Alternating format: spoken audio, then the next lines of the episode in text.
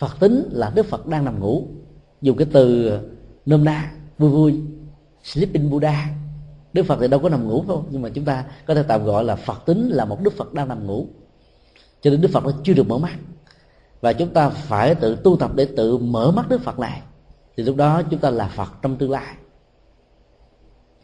Cái tiến trình của sự tự mở mắt để cho cái tính cách của đức phật nằm ngủ trở thành đức phật tỉnh thức đó được đức phật sánh ví ở trong kinh tạng bali qua hình ảnh của một con gà nằm ở trong cái quả trứng.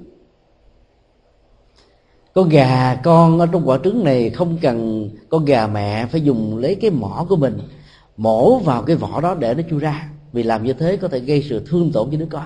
Con gà mẹ với cái sự giới hạn của con mắt của nó không thể nhìn thấy được là sau cái lớp vỏ đó, cái đầu, mắt, mũi, thân thể của con gà con nằm ở chỗ nào. Thương con gà con nhiệt tình hỗ trợ con con không ngờ đó, có thể mổ chúng ngay cái mỏ ác thì con gà con sanh ra chết liền. Hoặc mổ ngay con mắt là sanh ra bị mù. Mổ cái chân sanh ra thành què. Mổ ngay cái cánh sanh ra bay không được đi không được không vâng do đó cái công việc của con gà mẹ là truyền đủ cái nhiệt lượng cần thiết để con gà con này tự khai sinh.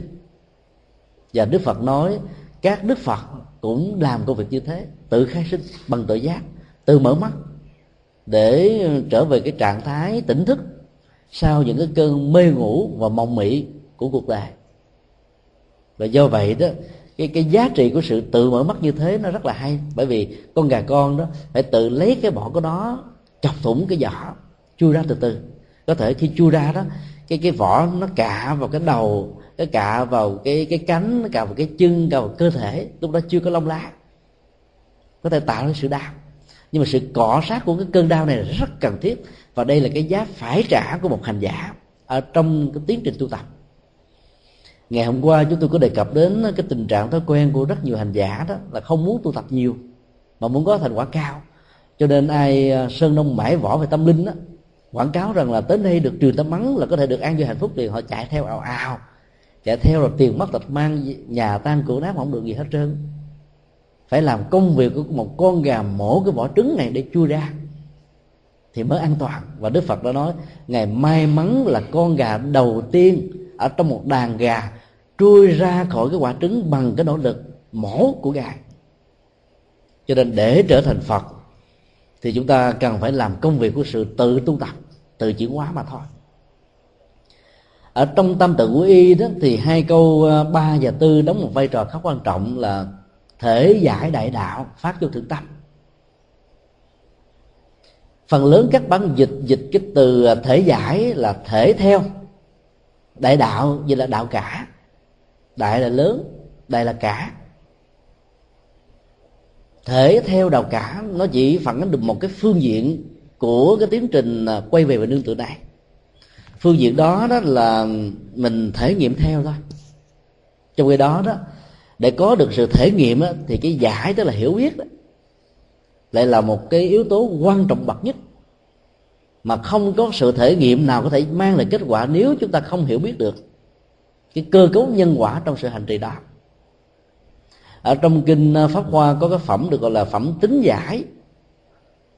Tức là hiểu trên nền tảng của niềm tin. Gọi là lấy cái hiểu biết để soi rọi vào trong bản chất của niềm tin thì niềm tin đó không phải là niềm tin mê tín. Ở trong Phật giáo đó, niềm tin nào cũng gắn theo sự hiểu biết. Và nó là cái cái trọng tâm của sự hành trì.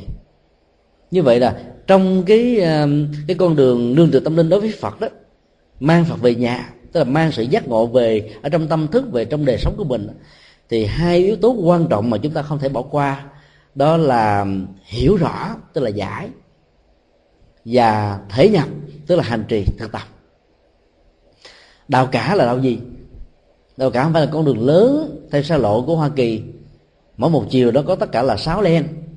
Và trong tương lai đó, nó có thể phát triển lớn ra nữa có thể thành sáu chục len chẳng hạn. Rồi bên chiều bên kia là sáu len hay là sáu chục len còn lại. Cái đường mà có đường kính nó không phải là đại đạo. Cái nào có đường kính thì có sự đông đo tính điếm nó còn có sự giới hạn. Cho nên các hành giả thực tập theo tịnh độ tông khi mà quán chiếu về tính cách vô lượng quan của đức phật a di đà thì đừng có quán theo cái hình ảnh được vẽ trong các bức tranh. Vì hào quang nó có một đường kính, và đường kính này nó tỷ lệ với cái cơ thể nhân nhân nhân thể của con người thôi. Dòng hào quang đó nó lớn hơn cái cái đôi vai chút xíu, bằng đường kính của vai trái so với vai phải là cục và nếu quán hào quang như vậy là chúng ta đã tạo ra đường kính của hào quang, mà trong khi đó tuệ giác thì không có đường kính.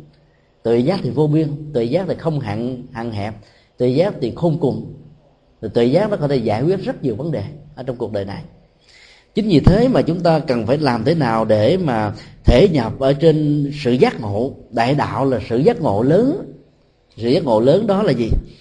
Tức là chúng ta hành trì làm thế nào để có được uh, trước nhất là sự an lạc. An lạc nó khác với hạnh phúc ở chỗ đó. Bản chất của hạnh phúc là những cái phản ứng hóa học diễn ra trên não trạng thông qua mắt tai mũi lưỡi thân và ý trong khi đó an lạc đó là cái trạng thái tĩnh tại của tâm. Khi mà phiền não nghiệp chướng trần ô uh, nhiễm cấu nỗi khổ niềm đau tham sân si dây mơ rễ mắt của chúng đã không còn bất kỳ một cái tàn dư nào và không hề còn bất kỳ một kích hoạt nào. Thì đó và đấy an lạc tĩnh tại xuất hiện một cách nhẹ nhàng sâu lắng và không bao giờ rời khỏi con người hành giả. Và tới đó là thương lạc thương tịnh còn hạnh phúc đó, khi có, khi không. Nó có với tính điều kiện, và nó không khi điều kiện không còn nữa. Và cái gì mà chạy theo điều kiện, có mặt bởi điều kiện, thì nó phải tan biến khi điều kiện đó không hội đủ. Cho nên nó không phải là an lạc và nó chỉ được gọi là hạnh phúc. Theo đại đạo là làm thế nào để chúng ta có được cái sự giác ngộ để sống với hạnh, sống với an lạc, vượt qua những cái giới hạn của hạnh phúc bình thường? Và đại đạo đó, nó là một cái con đường dấn thân. Nó không phải là cái an lạc hạnh phúc cho riêng bản thân mình. Nhiều phật tử sau khi đi chùa lâu, rồi bắt đầu muốn trở thành một người xuất gia. Và người đó là có một tâm niệm thế này là khi tôi đi tu đó, tôi chỉ cần có một cái cốc nho nhỏ, năm bảy mét thôi. Xa lắm với cuộc đời, không còn ai biết đến mình đó. hàng ngày tụng niệm bái sám, tham thiền, nhập định, quán tưởng hay niệm phật, trì chú tụng kinh theo cách thức mà họ muốn và nghĩ về là một cái thế giới an vui hạnh phúc lớn rồi. tu như vậy tu chi? Không cần tu. Thì tu phải dấn thân. Còn ờ, nếu mà muốn tu yên một một thân mình thì ở tại gia tốt hơn nhiều. Vì ở tại gia mình không có điều kiện, phương tiện tiếp xúc với thiên hạ. Bởi vì vị trụ trì được gọi là dâu trong họ. Tiếp xúc với bá tánh đủ thành phần, đủ vai trò vị trí xã hội hết.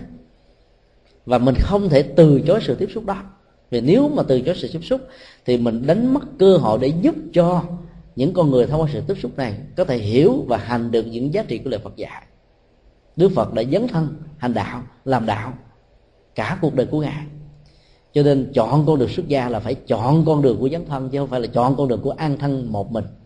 Cái đó là đại ẩn của nho giáo, cái đó là tiểu ẩn của nho giáo chứ không phải của đạo phật các đội trung hoa đã dạy chúng ta một câu phương châm mà ai muốn đi xuất gia hãy nhẩm, hãy nghĩ về cái câu này. Thật là thật là sâu sắc rồi, hãy chọn vẫn chưa muộn. Cà sa vị trước, hiềm đa sự. Trước khi mặc áo cà sa, được gọi là cà sa vị trước, thì cái nỗi sợ hãi nhất, lo lắng nhất của cuộc đời là nhiều việc, nhiều chuyện. Chuyện vợ chồng, chuyện con cái chuyện công ăn việc làm chuyện giao tế xã hội chuyện áp lực rồi ờ, đời sống nó như là một cái máy con người dần dần trở thành một cái máy. Chúng ta sợ vì mỏi mệt quá lâu lâu vào trong chùa tham dự được một khóa tu một ngày hay là bảy ngày trong phật thất 10 ngày trong ờ, thiền à, chánh niệm tỉnh thức.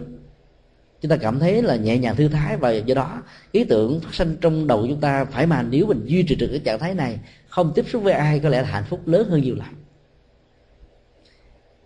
Nếu ai nghĩ như thế thì hãy nhớ cái vế thứ hai của lời khuyên dạy của các tổ trung hoa. Dĩ trước cà sa, sự cái đa mặc áo cà sa rồi chuyện nhiều hơn. Lúc đó không phải là nhiều chuyện mà chuyện nhiều. Nhiều chuyện có thể là mình đi đầu này đầu đỏ tâm sự giải bài chia sẻ. Không có chuyện cũng khui ra cho người ta nói. Là người nhiều chuyện. Sự cánh đa là việc phật sự nó nhiều lắm chuyện cầu an, rồi chuyện cầu siêu, rồi chuyện trị liệu, rồi chuyện quá độ, rồi chuyện văn hóa, đủ thứ chuyện hết á có nhiều người nói, trời, sao mà tới chùa thấy ông thầy ông cứ bận biểu hết chuyện này, chuyện nọ hoài, sao ông tu được? Thế tu trong cái chuyện bận đó.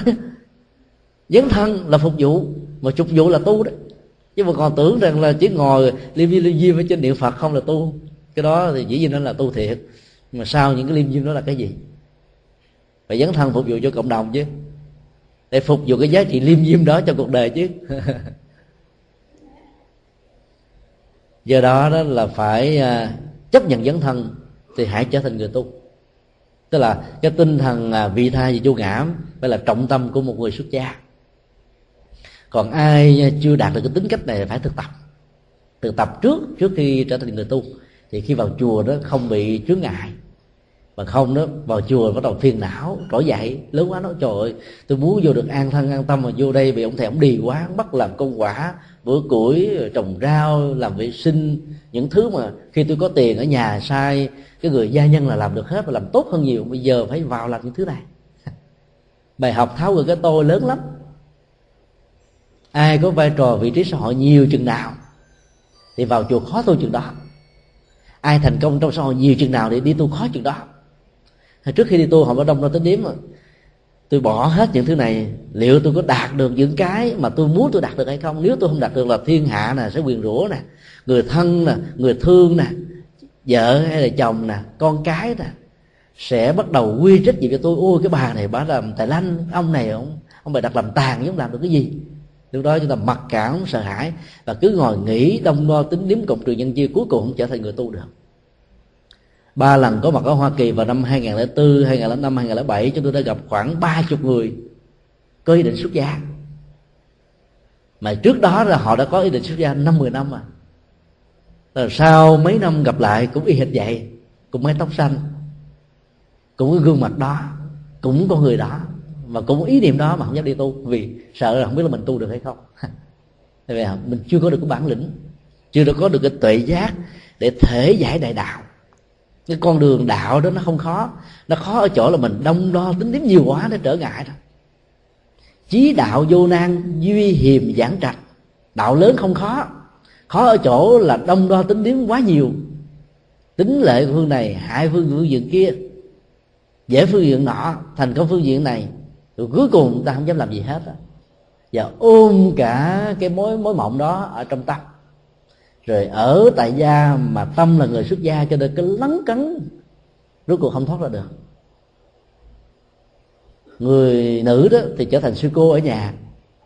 Cha mẹ muốn lấy chồng không chịu lấy chồng. Rồi ăn chay trường.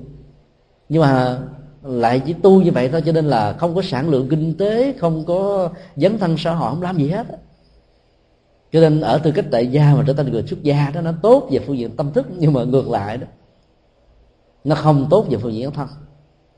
Tệ hại hơn là với hình thức xuất gia mà trở thành tâm tư, tâm thức của người tại gia. Cho đó nó là một cái cách làm cho đạo nó bị vỡ hư. Niềm tin tôn giáo của quần chúng bị sa thất. Do đó đó chúng ta phải chọn lựa rất rõ hoặc là tại gia hoặc là xuất gia. Tại gia thì đi theo con đường của tại gia. Đừng quan trọng đến con đường giải thoát, không cần.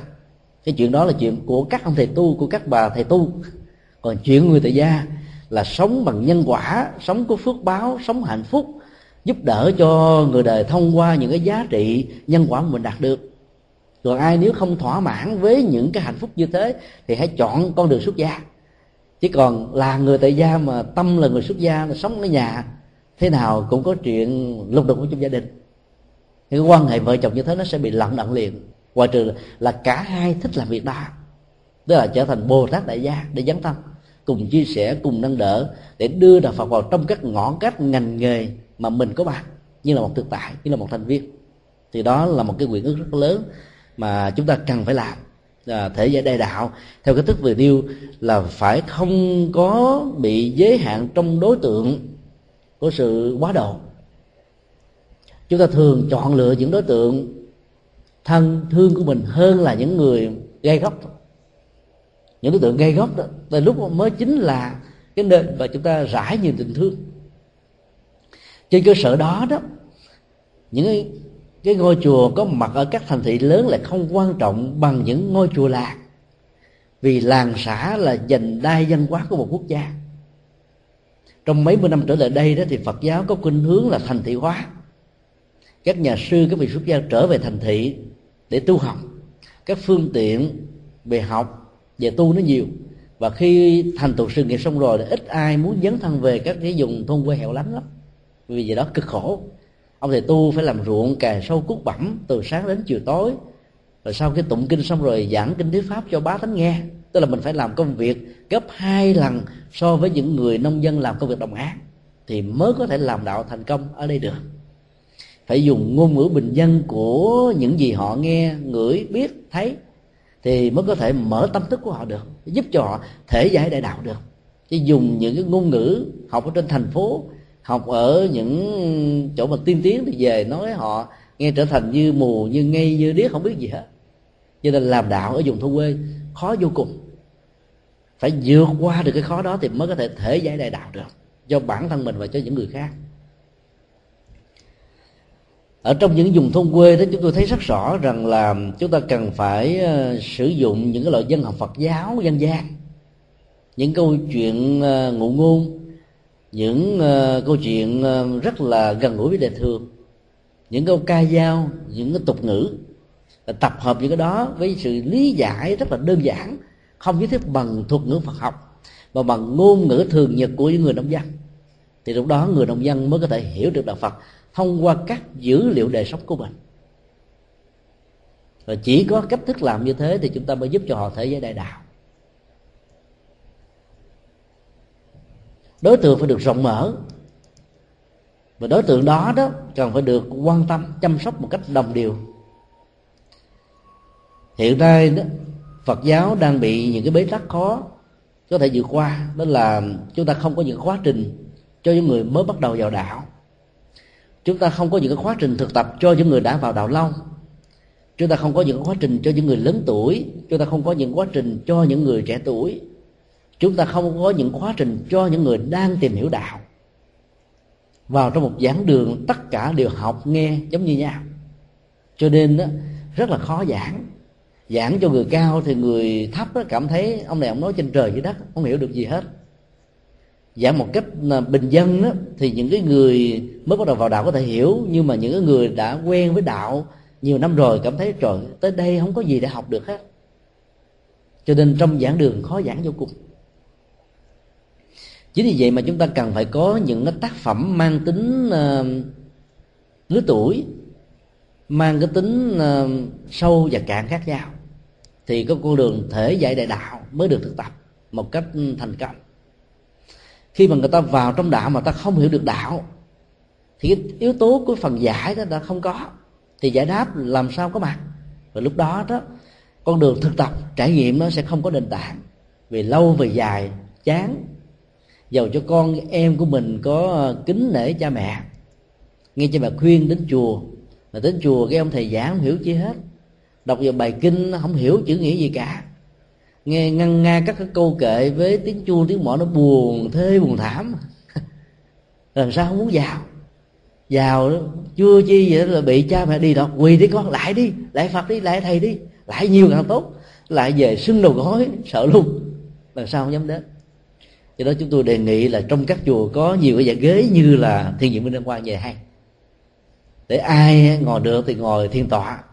Theo tư thế hoa sen trọn vẹn, tư thế hoa sen phân nửa còn ai không có thói quen ngồi đó thì ngồi ở trên ghế, miễn làm sao thoải mái, nhẹ nhàng thảnh thơi. Vấn đề quan trọng phải là ngồi.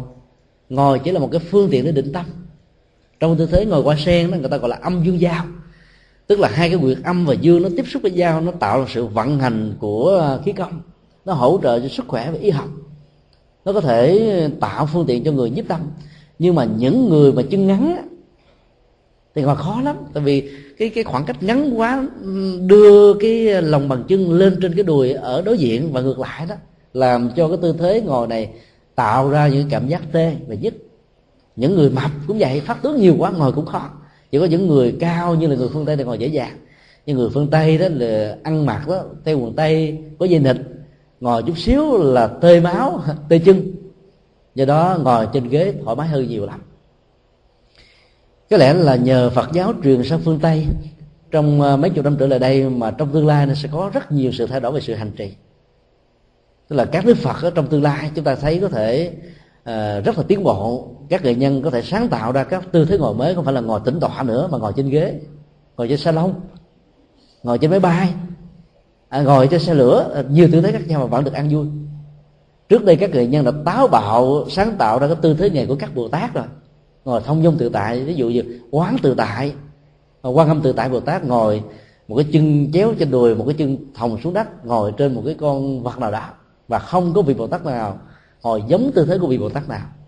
Mà nếu chúng ta mạnh dạn ứng dụng cái triết lý này vào trong các ngôi chùa hiện đại đó, thì có lẽ là bà con phật tử cảm thấy thích thú lắm. Và từ chỗ đó chúng tôi cũng xin đề nghị là quý vị khi vào chùa không nhất thiết phải mặc áo tràng. Nhất là người phụ nữ mặc áo tràng, họ cảm thấy mất đi cái vẻ đẹp của mình, phải không ạ? à? Vào chùa mất đi sắc đẹp mất đi vẻ đẹp, nên là họ không dám tới. Cho nên quý vị cứ mặc thoải mái, không sao. Miễn là nó đừng có đi quá đà, là được thôi. Thì trong kinh điển đâu có một quy định nào về sự ăn mặc đó. Ăn mặc chỉ là một cái cách thức đồng phục thôi, để chúng ta nhận dạng biết đây là những người phật tử hành trì. Vì cứ mặc những đồ bình thường, rồi có mặt ở trong xã hội với hình thức của người bình thường. Và sống bằng một cái đời sống bình thường, không bằng dùng ngôn ngữ Phật học, không cần tự xưng mình là Phật tử mà mình sống theo hạnh Phật tử. Đó là cái cách thức thể giải đại đạo. Và người ta cảm nhận được tấm gương của mình từ tự động người ta hành trì theo những gì mà mình mình chịu bá cho họ. Ở tại San Jose đó chúng tôi có quen biết mà một Phật tử. Anh này là, là chủ của một cái à, cái hãng à, các cái loại um, máy móc linh kiện. Một cái hãng rất là lớn chúng tôi đến tham quan đó thì có khoảng gần à, 200 công nhân. Và cái điểm đặc biệt đó làm chúng tôi quan tâm đó đó là 200 công nhân trong hãng này đó đều là người Việt Nam. Và không có người nào đó, không phải là Phật tử, là một sự tình cờ thôi, mà lại nó có một cái duyên đặc biệt như vậy. Và có mặt ở đó, chúng tôi ờ, đi tới đi lui, không hề để cho họ biết là mình đang có mặt, mà không hề nghe bất kỳ một cái câu nói tục tiểu chữa thầy nào và anh chủ cũng nói với chúng tôi rằng là cái chuyện đó là không bao giờ xảy ra ở trong cái công sở này. Mỗi buổi sáng đó thì tất cả các công nhân phải đến sớm hơn 30 phút để tụng kinh. Và đó là một sự tình nguyện chứ không phải là bắt buộc. Anh chủ cái công ty cũng tụng kinh và tất cả các công nhân cũng tụng kinh. Chúng tôi thấy đây là một cái điều rất hay và tụng những bản kinh rất là dễ hiểu bình dân, bằng thuần việt thôi. Anh ta download từ internet, rồi à, photo ra, đóng ra thành những cái tập sách nho nhỏ, tất cả cùng đọc, rồi cùng suy gẫm, rồi sau đó đi vào làm. Cái mô hình như thế rất là ấn tượng. Tức là mình thể ra đại đạo bằng những cái đời sống thường nhật của mình hơn là lý thuyết hóa. Mình tự xưng mình là phật tử, ông này bà nọ, mà đụng mình cái mình như là bà chằn đụng mình cái như là sư tử hà đông. Thì thử hỏi làm sao mà có ấn tượng đẹp ở với người đến với đạo phật được không ạ? à? Đến độ thì trong dân gian có những cái câu miệng bụng nam mô, bụng chứa bồ, gia âm câu đó lẽ ra là không nên có đối với người phật giáo vì người phật giáo là nhân từ, là từ bi, là hỷ xã, là tha thứ. Các tôn giáo khác đâu có đâu. Ấy thế mà chúng ta bị nện bằng những cái câu tục ngữ như thế làm cho cái hình ảnh của phật giáo đó bị dân gian nhìn với một cái gì đó rất là tiêu cực và xấu. Phải giải phóng những cái đó bằng cái sự thể giải đại đạo của chúng ta, bằng đời sống thường nhật của mình và từ từ đó thì người đó sẽ trở thành những người phật tử vô danh. Và những người phật tử vô danh đôi lúc là quan trọng hơn là phật tử hữu danh. Có nhiều người phật tử quy đến ba bốn ông thầy. Quy hết phật à, ông thầy này đến ông thầy kia đến hết chùa này đến chùa nọ. Nhưng mà tánh phàm vẫn còn tánh phàm. Lòng tham lòng sân cùng si vẫn còn y nguyên. Mà mày đai thành tích là đủ thứ trơn là cho người ta ớn luôn. Rồi tôi, tôi gặp cái ông phật tử đó mốt tôi không dám gặp ông phật nữa. vì đó, không cách nào chúng ta truyền cái chất mà thể giải đại đạo cho những người khác. Cái quan trọng cuối cùng đó là phát vô thượng tâm. Có được cái thể giải đại đạo đó, thì chúng ta sẽ phát được cái tâm vô thượng. Mà tâm vô thượng đó được định nghĩa ở trong thuật ngữ Phật học, đó là từ, bi, hỷ và xã đây là bốn năng lượng, bốn đức tính, không phải của riêng Đức Phật, mà tất cả mọi người cùng có chúng ta đó đức tính từ đức tính bi đang nằm ngủ. Chúng ta có đức tính thủy và xã đang nằm ngủ. Người nào sống với đức, tắc, đức tính hỷ đang nằm ngủ thì cái mặt buồn tanh buồn so. Giống như chợ bà đanh à. tiếp xúc với người đó chúng ta có cảm giác lạnh như là cái miền đông bắc của hoa kỳ vào tháng 12 mà là phật tử mà như thế thì thiên hạ tôi gặp tôi sợ đạo phật không dám đến nữa. Vậy nó phải đánh thức cái tiềm năng hỷ đang nằm ngủ thì chúng ta mới giúp cho người khác thể giải được đại đạo. Tức là mình phải là người quan hỷ với nụ cười, với niềm vui, với sự hứng hở, với lạc quan, với yêu đề, với dấn thân, với tích cực, với tinh tấn. Cái đó là những biểu tượng của hỷ. Còn có người mà buồn bã là không có tinh tấn được. Buồn họ thiếu thiểu ngồi sầu rỉ rồi co rút. Cặp mắt đó thì mất thần sắc, chân mày thì nhíu xuống, nhăn nho còn tư thế đi giống như kẻ chết rồi. Những người như vậy được gọi là các ông lão bài lão, tức là già háp già số. Không có hỉ là già số. Do đó hãy thực tập. Cái này là thể gia đại đạo. Đại đạo không có gì là khó. Đại đạo là hỷ đó. Đại đạo là xả đó. Nỗi khổ niềm đau phải buông đi, càng sớm càng tốt. Mỗi một nỗi đau là một cái gai. Không ai dạy gì mà giữ cái gai trong trái tim của mình mình nói là mình giữ người khác, mình thua người khác là mình đang giữ cây gai trong tâm của mình. Mình đang hành hạ trái tim, cảm xúc của mình hàng hàng giây, hàng giờ, hàng phút. Cho nên phải buông, nhổ cây gai đó ra. Ở trong kinh đức phật có đưa ra một ví dụ đó. Có một người là bị bắn một mũi tên từ sau lưng. Giận dữ lắm. Ta chửi bới lung tung và hỏi, ai là tác giả? Tôi mà biết tôi sẽ trả thù chu với tâm tộc. Trả thù không được ở đời này thì trả thù ở đời sau thề không bao giờ đổi về chung. Đức Phật nói những con người như thế sẽ chết trước khi cái cơ cái cái cái cơ hội trả thù có bạn. Tốt nhất trong tình huống này là phải ngồi tháo cái mũi tên đó ra. Mà dĩ nhiên tháo mũi tên phải có nghệ thuật vì tên đó nó có một cái mũi mà rút nó ra đó thì nó tạo ra độ xước cắn cái vào trong gân, trong thịt, trong xương và đau nó sẽ nhói lên nhiều hơn. Và do đó tốt nhất là chúng ta bẻ gãy cái cây này và dùng một cái lưỡi dao mổ ngay cái cái cái vùng mà mũi tên nó đi vào, thì chúng ta mới nhổ lên một cách an toàn. Và dĩ nhiên là phải trải qua, ít nhất là là cuộc giải phẫu rất là căng thẳng, thì cái nỗi đau nó mới hết. Cho nên phải buông nó bằng cách là nhổ nó đi, bò lết nếu có thể được. Cho đến lúc nào chúng ta không còn sức để bò để lết nữa, thì chúng ta tạm chấp nhận. Còn nếu còn bò còn lết là cứ cứ phải tiến về phía trước thôi. Không được cho phép mình dừng lại. Thì cái đó là cái cái cái phần mà mình đang giải phóng cái nỗi đau. Giải phóng bằng cái hơi thở cuối cùng. Phải xả nỗi đau đó bằng những nỗ lực chân chính của chúng chúng ta. Chứ bằng không đó thì nó khó khó đạt được thành công. Mà muốn có được chất liệu xả đó thì chúng ta phải có lòng quan hỷ. Quan hỷ nó đến với con người đó trong cái tình huống khi mà con người thành công ở mức độ cao nhất. Về bất kỳ một cái gì lúc đó các cái ăn quán giang hồ mình đến đó, thì cái người này sẽ ứng xử như một người đại lượng. Đang ngồi ở trên ngựa thì không bao giờ đánh người ở dưới ngựa. Cho nên sự quan nghĩ có thể mở cửa cho người đó tha thứ quên đi những nó đã có quá khứ. Và tiến trình xả đó nó được diễn ra một cách bất đắc dĩ. Dù sao nó vẫn hay. Cho nên khi mình bế tắc với người nào đó mình tìm cơ hội tạo ra niềm vui thì cái sự buông xả sẽ có mặt ngày nay đó chúng ta có rất nhiều phương tiện để tạo ra niềm vui. Ví dụ các loại thiệp, mình à, có một cái mối à, gút kết với người nào, thì mình mua thiệp tặng người đó vào những cái dịp sinh nhật. Hoặc là mình biết rằng người đó thích cái gì đó là mình tặng cái món quà nho nhỏ như thế đó. Thì người đó khi cảm nhận được sẽ cảm thấy à, vui lên. Lúc đầu họ có thể hoài nghi, không biết là cái ông này, bà này muốn chơi tôi gì đây.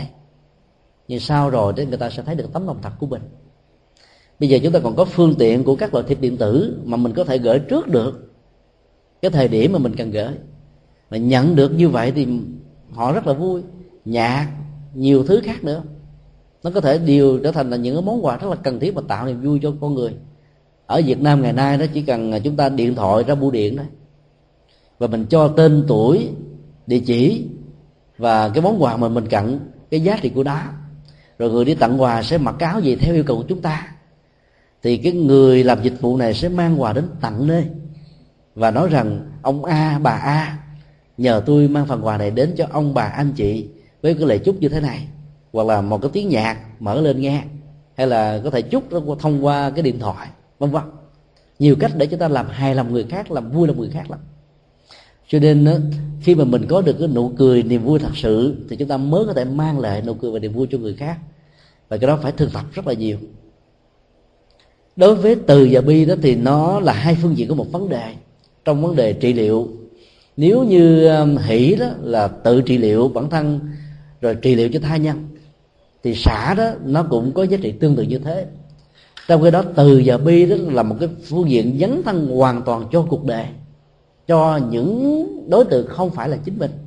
Còn hỷ và xả, phần lớn là cho chính mình, mặc dầu đối tượng nó có liên hệ với mình thì từ đó là mang niềm vui xả là nhỏ lên nỗi khổ. Xin lỗi, bi là nhỏ lên nỗi khổ. Và hai phương diện này nó cần phải được đông đo tính điếm một cách là song hành với nhau. Chúng ta có thể mang lại niềm vui cho người khác mà nhỏ lên nỗi khổ thì không. Người mẹ với cái thói quen cho con bú từ cái tuổi nhỏ, mớm cơm cho con ăn, cho quà bánh khi mỗi khi đi chợ về, cho con tiền để ăn bánh, cho con tiền để đi học cho con ờ, gia tài sự nghiệp gia thấp vân vân. Cho nên ờ, mang lại niềm vui đó cho người khác dễ dàng hơn là những người nam. Người nam trong những quốc gia làm trụ cột kinh tế của gia đình đó, thì thường tôm góp về và do đó đó cái thói quen của họ là không thích bố thí cúng dường. Cái gì mà mình mang về thì mình không muốn buông ra. Còn người nữ đó thì mình cho con từ nhỏ cho nên cái tấm lòng cái cái cái, cái tha thiết đối với cuộc đời và con người nó dễ dàng hơn dễ cảm xúc dễ cảm động dễ thương, dễ giúp và khó có thể, gọi là, làm lơ trước nỗi khổ niềm đau của tha nhân. Nhưng nếu chúng ta chỉ mang lại cái niềm vui cho người khác, đôi lúc cái niềm vui đó nó dẫn đến sự ý lại rất là lớn. Thương con không đúng phương pháp đó, mình có thể tạo ra những đứa con công nghiệp. Cho nên xin lỗi phải dùng những cái từ như thế này. Gà công nghiệp có thể được ăn no, ngủ kỹ đến một cái thời gian nào đó, nó nó có thể trưởng thành to con lớn sát rồi, nó phục vụ cho thực phẩm, món ăn của con người là hết mình giúp một người nào đó, mình giúp nhiều quá thì người đó sẽ ý lại và không có cái năng lực để tự vươn lên nữa. Hai tuần trước, chúng tôi ở Jacksonville và thăm với một gia đình. Người chị hai đó đã bảo lãnh bảy người em còn lại và cha và mẹ được qua đây trong thời gian đầu đó là tất cả các ờ, thành viên trong gia đình đều ở nhà của người chị, mặc dầu chặt hẹp. Nhưng mà vẫn gói gọn, cho đến lúc mà họ có đủ tiền để có thể tự mua cho mình một căn nhà mới. Và người chị có thói quen đó là làm hết tất cả mọi thứ. Sáng mai trước khi đi làm đó là lo cơm nước cho cho những người em của mình. Rồi khi về tới coi nhà, trong nhà ngoài mọi thứ rồi vào trong những cái phòng ngủ của những đứa em mình có nó ngủ chưa? Đứa nào ngủ mà chưa đắp mền thì tròn cái mền cho nó. Cho nên trong suốt thời gian à, chở che như thế thì tất cả những người em của cô trở thành lười biếng vô cùng không ai làm gì hết trơn. Đến lúc mà những người em này bắt đầu là có à, cơ ngơi sự nghiệp họ bắt đầu làm riêng ở riêng thì họ phải lo từ a đến z cho chính bản thân mình rồi họ mới gọi điện thoại về thay người chị chờ chị ơi, mấy hôm nay em bận dữ lắm, bận chuyện này, bận chuyện kia. Rồi bây giờ nó cũng quen. Để cho họ ở trong một căn nhà, có người làm sẵn thì họ không làm gì hết. Nhưng khi để cho họ ở một mình đó họ làm hết tất cả. Cho nên con người có thói quen ý lại đó. Do đó, thương mà không đúng phương pháp đó thì chúng ta chỉ mang lại niềm vui mà không nhổ lên nỗi khổ niềm đau. Nỗi khổ niềm đau chỉ có thể nhổ lên được khi chúng ta tặng cho người đó cái phương pháp để vượt ra khỏi đó tặng cho người một chén cơm, một bánh áo, tặng cho người một đồng tiền để tồn tại trong những cái giờ tháng mà họ chưa có thể làm được điều gì. Nó chỉ tạo ra cái tiến trình của của an sinh xã hội là hết thôi. Có thể không tạo những tệ đoan xã hội, như là trộm cắp hay là những tệ nạn xã hội. Nhưng mà nó không làm cho những người đó trưởng thành. Có để cho họ bước đi những cái bước chân rất là khó khăn của họ. Rồi những cái dấp giả đầu đề rồi tự họ sẽ rút lấy cái bài học kinh nghiệm cho chính bản thân mình rồi từ, tự động họ trưởng thành. Cái đó là cái nghệ thuật nhổ lên nỗi khổ niềm đau. Làm thế nào để ờ, phát vô thượng tâm? Tức là để cho cái tâm của từ, của bi, của hỷ về xã có mặt. Là cả một nghệ thuật. Cha và mẹ nó có thể mang lại niềm vui nhưng mà khó có thể nhổ lên nỗi khổ niềm đau nếu không hiểu được cái tâm sinh lý của con em mình do đó phải hiểu ít chút ít về tha thập thông thì chúng ta mới có thể làm cho con em mình được hạnh phúc. Có những cái um, sự quyết đoán nhanh chóng với sự khôn ngoan đó sẽ giúp cho con em chúng ta trưởng thành. Mình có thể hỗ trợ cho con em chứ không làm hết tất cả cho con em. Là nếu con em mình có được cái năng lực muốn tự uh, mình bước đi giống như con gà tự dùng cái mỏ cái đó để mổ cái quả trứng gà chúng ta nên hỗ trợ, giúp đỡ vốn ở trong giai đoạn đầu. Và đến giai đoạn về sau thì con em chúng ta sẽ tự thành công và trưởng thành hơn. Đừng sợ nó bị cực. Ai mà không cực? Mình cực, mình vô gom hết cái cực của con mình cho mình, rồi gom cái cực của cháu mình cho mình. Chưa chắc được được hạnh phúc. Là bởi vì đó, con chúng ta sẽ hư đốt các con ông cháu cha ở Việt Nam ngồi tù ngày nay nhiều lắm không ngồi tù thì cũng vào các trung tâm cai nghiện sự cái ma túy, bởi vì ăn không ngồi rồi. Tiền dư, quá nhiều, không biết làm gì. Đua đòi với bạn bè, cuối cùng trở thành những kẻ hư đốn. Do đó phải hỗ trợ để nhổ lên nỗi khổ niềm đau. Thì lúc đó đó, chúng ta mới được gọi là có được cái trọn vẹn của từ bi. Chứ từ bi không chỉ đơn thuần là sự giúp là phải giúp cho người đó vượt ra khỏi cái khó khăn mà người đó đang vấp phải. Rồi phát vô thượng tâm đó là một cái nhu cầu rất là lớn cho nên trong một cái tiến trình thể dạy đại đạo đó, chúng ta phải có được từ bi, hỷ xã và thực tập cái đó. Thực tập được những điều này, thế thì ờ, các hận thù sẽ không có mặt nữa. Ai có niềm vui đó, thì sự buông xả có mặt. Ai có được sự buông xả sẽ thực hiện được từ và bi và ai thực tập từ bi thì bắt đầu hỷ và xã nó cũng có mặt. Cho nên bốn phương diện này như là bốn đức tính hỗ trợ và bổ sung cho nhau rất là nhiều. Chúng ta không có nhiều thời gian để phân tích. Quý vị có thể à, tham khảo thêm về à, 6 tiếng giảng về đề tài này tại Satadana vừa qua, được phổ biến trên trang web tù sách Phật học com nói tóm lại đó, mang Phật về nhà tức là mang chất liệu giác ngộ vào trong đời sống sự sống của chúng ta chính là ngôi nhà. Và tâm của chúng ta đó chính là một ngôi nhà. Các đức tính từ bi hỷ xã đó chính là các trụ cột của ngôi nhà cần phải có. Thế giới đại đạo là làm thế nào để biến những cái chất liệu của Phật pháp đó vào trong máu huyết, vào trong hơi thở, vào trong đời sống và sinh hoạt thường trực của mình? Và những người Phật tử như thế rất là cần thiết. Ở ờ, tại một ngôi chùa ở Philadelphia chúng tôi có mặt, thì gặp có ờ, ba bốn người Mỹ. Vợ của họ là những người Việt Nam. Cho đến bây giờ họ vẫn chưa là người Phật tử vì chưa có quy tâm bảo. Nhưng vì thương vợ và thương con cho nên đến ngày chủ nhật đó họ đến chùa làm công quả.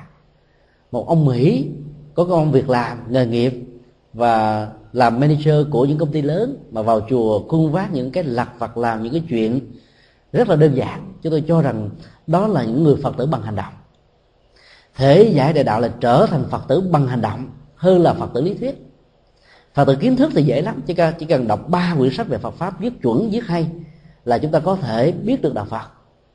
Nhưng để trở thành phật tử trong hành động nó đôi lúc nó nó cần đến cả một kiếp người mấy mươi năm. Cho nên cần nhất là chúng ta hành động. Và nếu hành động được phật pháp đó, thì chúng ta trở thành một hành giả thế giới đại đạo là trở thành hành giả hơn là là tôn góp kiến thức về phía bản thân mình mà không có sự hành trì nó một cách đúng phương pháp. Là một phật tử bằng hành động đó, thì chúng ta phán quyết vấn đề một cách rất là nhanh chóng và có hiệu quả không hề có những cái sai suất vì cái trực quan về nhân quả sẽ giúp cho chúng ta nhìn xa thấy rộng được vấn đề. Còn những người phật tử bằng lý thuyết đó thì họ đông đo tính điểm lúc đó đó họ giống như một người học ngoại ngữ đó mới bắt đầu đó. nghĩ vị trí của các từ loại, động từ nằm ở đâu, chủ ngữ ở đâu tân ngữ ở đâu, trạng ngữ biến cách như thế nào, thì trong lúc suy nghĩ là cái tình huống đã trôi qua rồi, cho nên rốt cuộc không trở thành một người nói giỏi. Còn người phật tử bằng hành động là người thuộc lòng. Ứng xử ra như là một thói quen, không cần phải suy nghĩ, nó ra một cách rất là chuẩn xác. Cái phán đoán của tuệ giác nó sẽ giúp cho mình trở thành một người phật tử bằng thói quen như vậy. Do đó đó là mang phật về nhà là phải mang những sự hành động ở trong đời sống. Thì lúc đó chúng ta mới có thể mang niềm vui và mang hạnh phúc đến cho người khác. Và sự có bậc của chúng ta chính là một đầu tràng và nơi đó đó chính là một cái cảnh giới rất là an lành. À, thời gian còn lại dành cho phần vấn đáp. Thưa thầy trong lịch sử phật và thánh chúng mỗi khi nói đến giáo đoàn của đức phật chỉ nói đến một hai trăm năm mươi vị tỳ kheo chứ không nói đến chư vị bồ tát như là bồ tát quan thế âm, bồ tát dân thù, bồ tát đại thế chí, bồ tát địa tạng. Trong lúc đọc các tạng kinh thì lại nói đến chư phật và bồ tát. Như vậy, chư vị bồ tát nói trong kinh đại thừa và trong lịch sử có khác nhau hay là không? Xin thầy giải nghi cho chúng tôi, để chúng tôi được an tường và thực tập. Có hai loại hình bồ tát. Bồ tát lịch sử và bồ tát tôn giáo. Khái niệm bồ tát tôn giáo là một cái từ à, tôn giáo học mà chúng tôi tạm sử dụng để chỉ chung cho tất cả các vị bồ tát không có mặt ở trên cõi ta bà. Các ngài là những vị bồ tát trong quá khứ. Các ngài có thể là những vị bồ tát ở trong lý tưởng. Các ngài có thể là những vị bồ tát trong các hành tinh khác các ngài là những vị bồ tát đó, văn du ở cõi ta bà này để hỗ trợ cho các hành giả thực tập hành trì các bản kinh đại thừa nói chung. Thì những vị bồ tát đó được gọi là bồ tát tôn giáo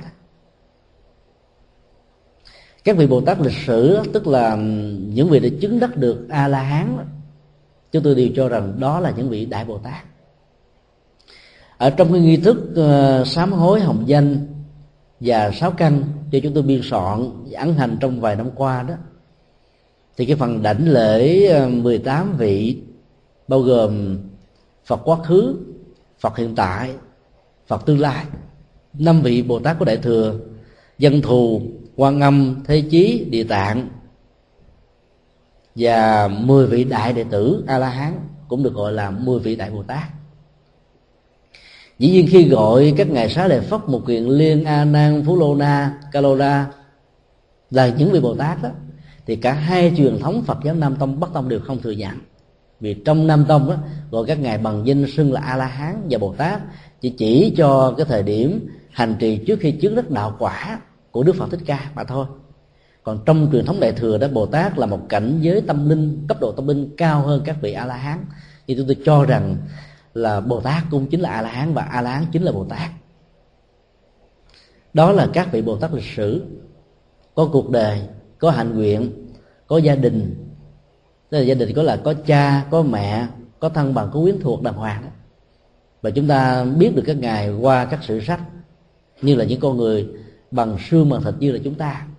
Còn các vị bồ tát quan âm, thế chí, dân thù, vân vân, phổ hiền, địa tạng đó đều là những vị bồ tát mà chúng ta chỉ cảm nhận các ngài qua lý tưởng qua hành trì qua dấn thân chứ không qua bằng những cái hình ảnh cụ thể.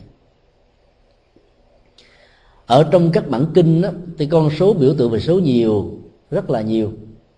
Số 7 là một con số nhiều 84 ngàn là một con số nhiều số 500 là một con số nhiều và con số 1250 là một con số nhiều khi đọc các bản văn mô tả 1250 vị tỳ kheo, đừng tưởng rằng là con số thực, tả thực. Chỉ trong vòng à, 6 tháng đầu, kể từ khi Đức Phật thành đạo thôi, Ngài đã có số lượng 1.200 vị tỳ kheo Xuất thân từ nhiều vị thế xã hội, Từ nhiều tôn giáo khác nhau Để cảm nhận được cái triết lý tâm linh sâu xa của Ngài.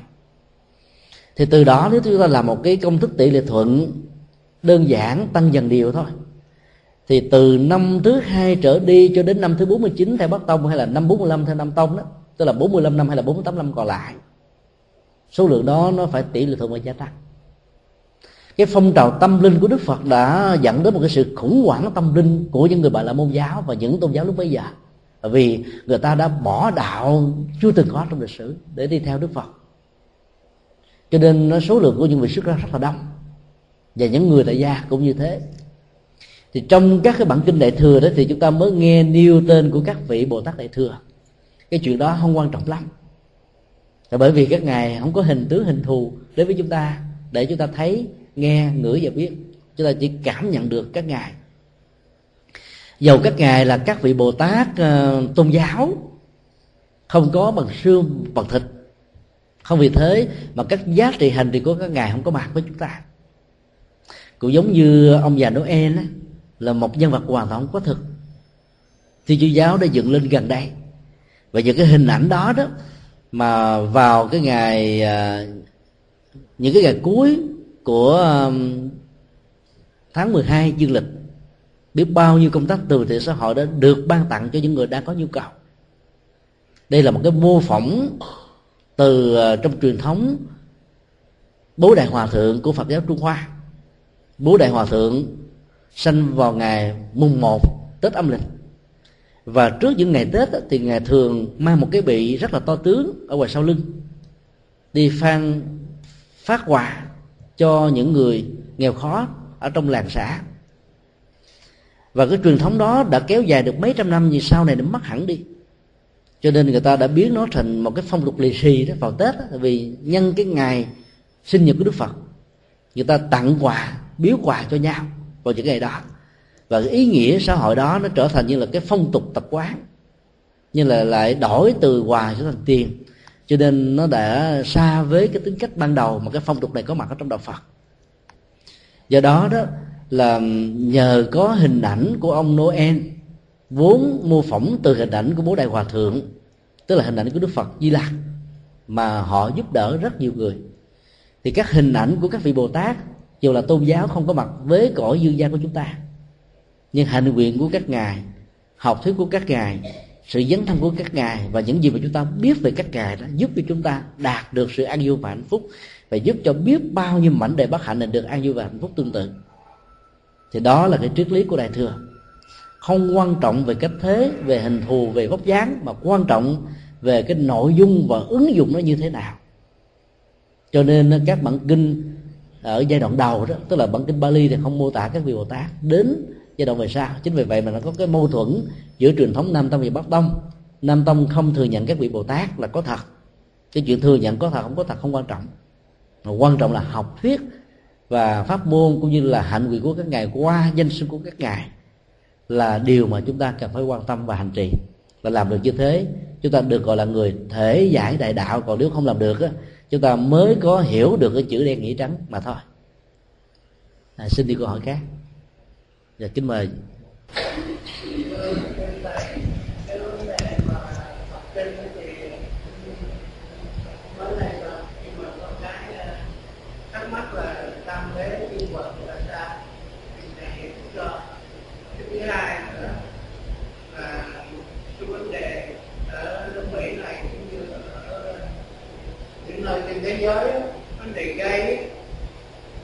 Gây thì à, cái ông như à, gì ông, ông có một ông mỹ cũng có một đứa con gây ông cũng đã công nhận cũng có có trong gia đình có. Thì à, thứ hai nữa là khi cái ông ông nhạc sĩ Anton á ông mới là nhạc nhạc sĩ rất là danh tiếng của người anh á có cái bài gọi là tender cái nhập đó gì đó biết. Rồi khi mà công chúa về lên na về na tết đó, có hát cái bài đó. Không là gây cái thứ ba nữa là cái an toàn và cái, cái thứ ba nữa là cái giá trị của đối với giải quyết vấn đề hay nó ra sao xin đại giảng cho À, cảm ơn à, hai câu hỏi vừa nêu. À, chúng tôi xin chia sẻ à, phần thứ hai của câu hỏi trước. Ở trong à, giới luật của Phật giáo có đề cập đến giới tính hỗn hợp giữa nam và nữ bằng khái niệm hoàng môn. Có đến năm loại hoàng môn được nêu ra ở trong giới luật Phật giáo. Người có một bộ phận là người nam thì có bộ phận nữ nữ có bộ phận nam. Đó là hai tình huống. Tình huống thứ ba là có cả hai bộ phận. Hai tình huống còn lại đó là là là về cái tính cách đó, nó khác hoàn toàn với cái giới tính mà người đó có. Thí dụ mang hình thù một người nam mà tính cách là một người nữ, và mang hình thù một người nữ mà tính cách là một người nam. Đây là năm cái tình huống hoàng môn và bây giờ chúng ta có hai từ, ô môi hoặc là bd đó là sự lẫn lộn giữa giới tính. Ở trong kinh điển là không có phân tích là lý do tại sao mà có những con người lẫn lộn về giới tính như thế này. Đức phật à, vẫn à, cho phép những người đó đó có những cái quyền bình đẳng và dân chủ trong việc tiếp nhận các giấy pháp của đức phật, với tư cách là những người tại gia và họ vẫn có những công ăn việc làm và buộc con người phải thừa nhận họ với những cái vai trò vị trí bình đẳng trước pháp luật như nhau. Đức phật nói rõ về điều này. Nhưng có điều đó, đối với ờ, người xuất gia đó, thì những người ờ, ô môi hoặc là bd thì không được quyền trở thành người tu. Là bởi vì đó, thân thể là một người nam mà tính cái là người nữ đó, về phương diện hình tướng đưa họ vào trong chùa tăng thì họ sẽ thương các ông thầy đặt họ trong chùa ni đó thì người ta sẽ dị nghị tưởng rằng là có ông thầy nào là bá chủ ờ, nga mi thì cũng quy à. do đó, do vì cái lẫn lộn như thế cho nên ờ, họ không được quyền xuất gia. Nhưng đạo phật là mở cửa ngõ cho họ trở thành những vị giới tử bồ tát. Rồi giới bồ tát là cái giới dấn thân, giới hành trì, giới ờ, mang lợi lạc cho tha nhân làm nền tảng cho nên những người ghê, gai hay là uh, những người ờ, ô môi đó thì vẫn có thể thực tập và trở thành những con người đầu lượng mang lợi ích cho cộng đồng và tha nhân. Ở trong những cái chế độ phụ hệ đó thì người nữ bị phân biệt đối xử và đánh giá rất là thấp. Cho nên cái tâm trạng của một số chị em nữ đó nguyện rằng là xin nguyện đề sau tôi sẽ trở thành thân nam. Và để giải quyết cái cái cái, cái nỗi khổ niềm đã bế tắc mà mình gặp ở trong cuộc đời này nhiều quá và nhất là sinh ra thân nữ ở trong những nước châu á. Ông chồng đó đi làm về, mình cũng đi làm về. Ông phè cẳng ra mà ông nằm, có tivi của mình phải làm nhà bếp. Ăn xong ông lên ông mở tivi ra ông coi mình bắt đầu rửa chén. Con ông không thể ngó ngàng. Ờ, mọi thứ đều do người vợ làm.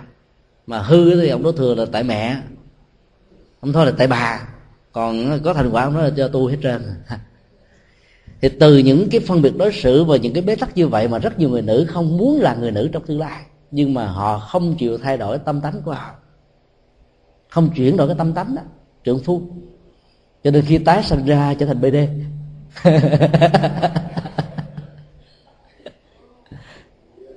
chứ là thân là thân nam, mà tánh là tánh nữ. Đó là một giả thiết thôi.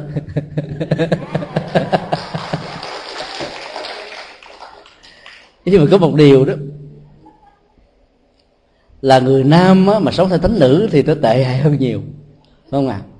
lúc đó người đó sẽ rất là chi ly rất là tính toán rất là câu mâu và không có độ lượng còn người nữ mà có được cái tánh nam đó thì họ rộng lượng họ mạnh bạo họ dạng dĩ họ dấn thân họ hy sinh rất là nhiều do đó vấn đề không phải là ở nam hay là ở nữ hay là ở giới tính trung lập giữa nam và nữ mà nằm ở chỗ là sử dụng cái tính cách và cái nhân cách của con người như thế nào mới là quan trọng.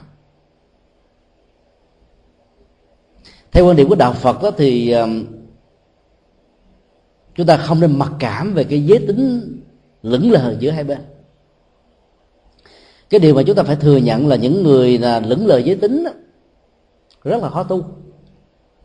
Vì họ không có sự thỏa mãn về tâm sinh lý như là những người bình thường xã hội vẫn còn phân biệt đối xử bằng dù luật pháp có thể à, tháo gỡ cái này, bằng những khung hình phạt nếu ai phân biệt đối xử người đó. Thực ra nó cũng phải đến vài chục năm trong tương lai. Và giàu cho có được thừa nhận đi nữa, các cái phương tiện để thỏa mãn hạnh phúc đó, nó thường là một chiều hơn là hai chiều đối lưu giữa hai người thương yêu với nhau. Cho nên là bản chất hạnh phúc của họ khó có thể thực hiện được một cách trọn vẹn. Chính vì vậy mà tâm sinh lý của những người này rất là phức tạp ở trong kinh điển Phật giáo còn có thể nói thêm một số điểm chẳng hạn như là những người uh, nam mà ở trong cái thân hình của người nữ hoặc là người nữ trong thân hình của người nam đó thì thường thì có tính cách lập dị. Họ rất là ngọt ngào trong quan hệ đối tác giao lưu. Nhưng mà khi mà giận thù người nào đó nó cũng rất là cay và đắng.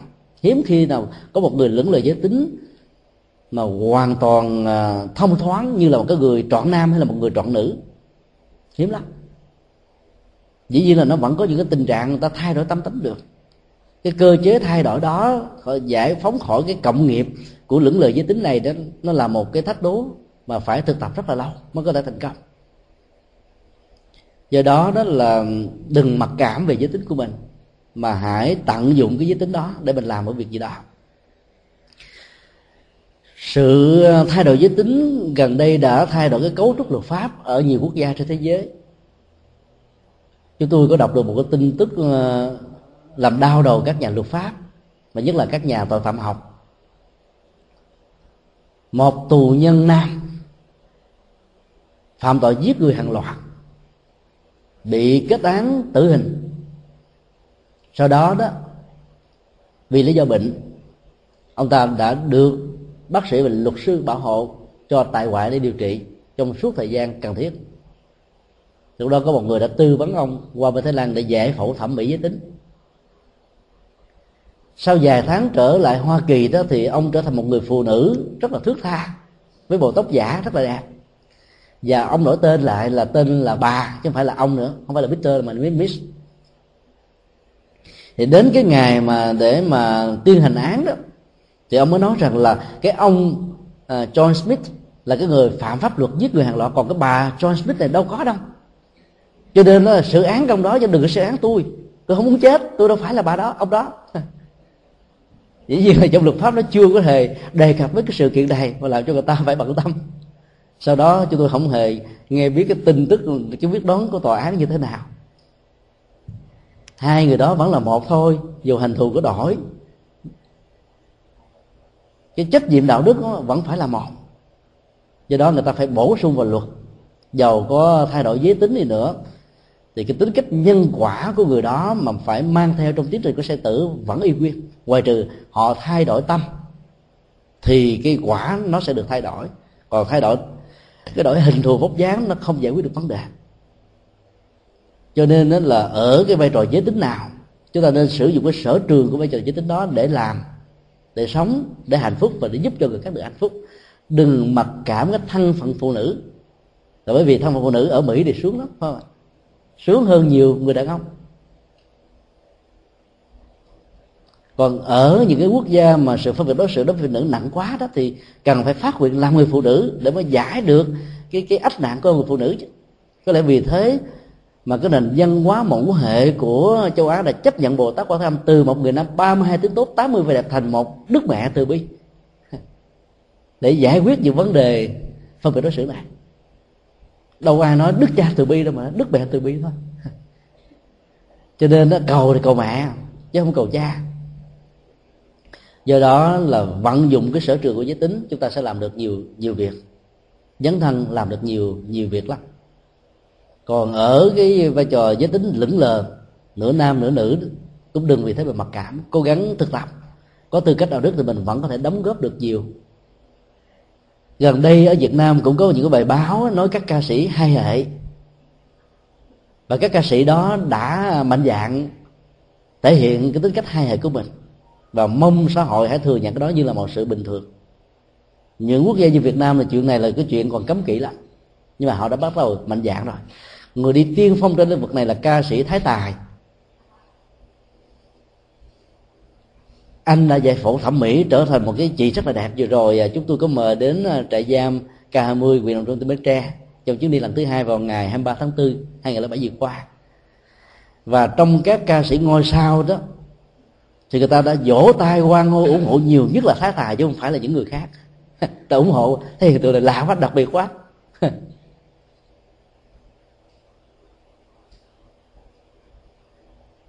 tài năng của những người uh, lững lờ hai giới tính đó. Khi mình đi chuyên sẽ đặc biệt hơn là người một giới tính. Cái này thì mình chưa lý giải được về cái cơ chế ờ, y học. Nhưng mà ít ra đó nó nó nó có một cái sợi dây liên hệ nhất định nào đó. Chẳng hạn như người thượng tay trái đó lại có những cái năng lực đặc biệt hơn là người thượng tay phải. Trong rất nhiều cái tình huống và thống kê xã học ở phương tây cho chúng ta biết điều đó do đó không có gì để mà mặc cảm. Và do đó chúng ta cũng không nên phân biệt đối xử với những người không ai bị lững lờ giữa hai đi tính này. Ở đây chúng ta không phân biệt về về vấn đề à, cái gen di truyền rồi cái cấu trúc à, à, x và y ở trong lúc mà hình thù đến mạng sống cho bào thai của người mẹ mà chỉ nói về cái quan niệm của Phật giáo thôi. Vấn đề đặt ra lớn nhất và khó giải quyết nhất là vấn đề giải thoát đó người nam có thể được giải thoát, người nữ có thể được giải thoát thì cái người mà lấn lời dưới hai giới tính có được giải thoát hay không? Chưa có bản kinh nào đề cập cả. Do đó chúng tôi mong những người mà đang sống ở trong cái lưỡng lời giới tính như thế này là hãy thực tập đi, để minh chứng cho người khác biết rằng là nếu nam và nữ được giải thoát thì tôi đây cũng được giải thoát. Đây là nguyên lý phật học. Vì ai có thực tập thì người đó đều có giải thoát cái ai đó đó có thể là nam có thể là nữ có thể là à, nửa nam nửa nữ hay là nửa nữ nửa nam. Không sao cả. Đối với câu thứ hai đó là tam thế chư phật. Tức là ba đề các đức phật. Cái đức phật trong quá khứ cái đức phật ở hiện tại và cái đức phật ở vị lai. Trong truyền thống của đạo phật đại thừa đó thì các đức phật đó được xem là hàng ngàn sa số và trong một thời nào cũng có các đức phật cả ra đề để cứu giúp ở hệ tinh này hay là ở các hành tinh khác. Hình ảnh của các đức phật nhiều như thế đó, cho phép chúng ta suy nghĩ rằng là chúng ta là một vị phật đang nằm ngủ và trở thành một vị phật trọn vẹn trong tương lai. Cũng giống như là một cái búp xe sẽ trở thành hoa sen, nở trọn vẹn gương, nhụy, cánh và hạt. Và hình ảnh đó nó gợi cho chúng ta một cái niềm tin xóa sổ một cách tận gốc tất cả những cái mặc cảm tự ki về thân phận nghèo cùng khổ đau, phàm phu của mình. Về nhờ so sánh với mười phương chư Phật, rất nhiều hành giả khác đã trở thành Phật, trở thành Phật của ngày hôm qua, trở thành Phật của kiếp trước, trở thành Phật ở trong tương lai của hiện tại, của ngày hôm nay, thì ta đây cũng có thể làm được việc đó. Tổ trung hoa có dạy một câu tương tự là bỉ ký trượng phu ngã diệt nhĩ bất ưng tự khinh nhi tới khuất nếu trong cuộc đời này đã từng có những bậc trưởng phu, thì tôi đây cũng có thể làm được như thế. Không nên tự khinh chính mình mà đánh mất cơ hội để trở thành một bậc trưởng phu. Khái niệm trượng phu trong phật giáo nó rộng hơn là khái niệm của nho học. Trượng phu được hiểu như là một vị bồ tát trượng phu được hiểu như một người dẫn thân trượng phu được hiểu như một người an lạc trượng phu được hiểu như là một người đồng hành. Các giá trị đó đó đều có thể giúp ích cho cuộc đời này ở nhiều góc độ khác nhau cho nên so sánh rằng các thành công của người khác đó để nhìn thấy rằng là mình cũng có cơ hội và tiềm năng tạo được sự thành công tương tự, thì lúc đó chúng ta sẽ bắt đầu nhón chân vào vối tay. Và cái động tác nhón chân vối tay sẽ làm chúng ta cao hơn một chút. Rất tiếc hồi nhỏ chúng tôi không biết tập cho nên mới bị như thế này. Cứ mỗi ngày nếu quý vị thực tập và cho con em ở tuổi 6 cho đến tuổi 13 thực tập nhón chân vối tay nhón lên thật là nhiều. Duy trì trạng thái nhón đó trong vòng à, khoảng chừng ba bốn giây rồi đứng xuống ở trạng thái bình thường.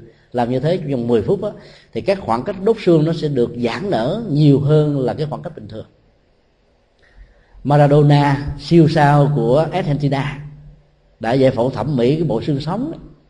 nâng chiều cao một thước 55 trở thành một chiều cao một thước 65 mà giải phẫu thẩm mỹ như vậy đó thì nó dẫn đến những cái biến chứng về sau này là bởi vì phải độn cái lớp sụn giả để tạo cái khoảng cách giữa các đốt xương. Cho nên chiều cao được nâng lên thôi. Mà cái gì mà được đưa vào trong cơ thể nó không phải là cái nguyên chất của mình. Cho nên nó có thể có những phản ứng phụ. Còn nhón chân với tay thì chúng ta không bị tình trạng như thế. Thì đó à, chúng ta thường được khuyên là hãy tập parafit kéo cơ thể của mình như thế này để cho các đốt xương nó được giãn ra. Và giãn như thế nó sẽ nó sẽ tạo cái chiều cao của mình hơn bình thường một chút ít nhất là một cm thì khi mình nhón chân vối tay với đức phật đó, thì chúng ta sẽ trở thành bồ tát. Nhón chân vối tay với bồ tát đó, thì chúng ta sẽ trở thành a la hán nhón chân vối tay với a la hán thì chúng ta sẽ trở thành a na hàm cứ như thế chúng ta làm. Nhón chân vối tay với cái người thập thiện thì chúng ta được ngũ giới. Cái vậy còn mình hãnh diện tự hào là mình hơn người khác rồi thì mình không thèm không thành một cái gì khác nữa hết trơn. Bế tắc liền do đó, ý niệm của mười phương ba đề các đức phật đó cho phép chúng ta nghĩ rằng là có người đã thành công thì mình cũng có thể thành công một cách tương tự.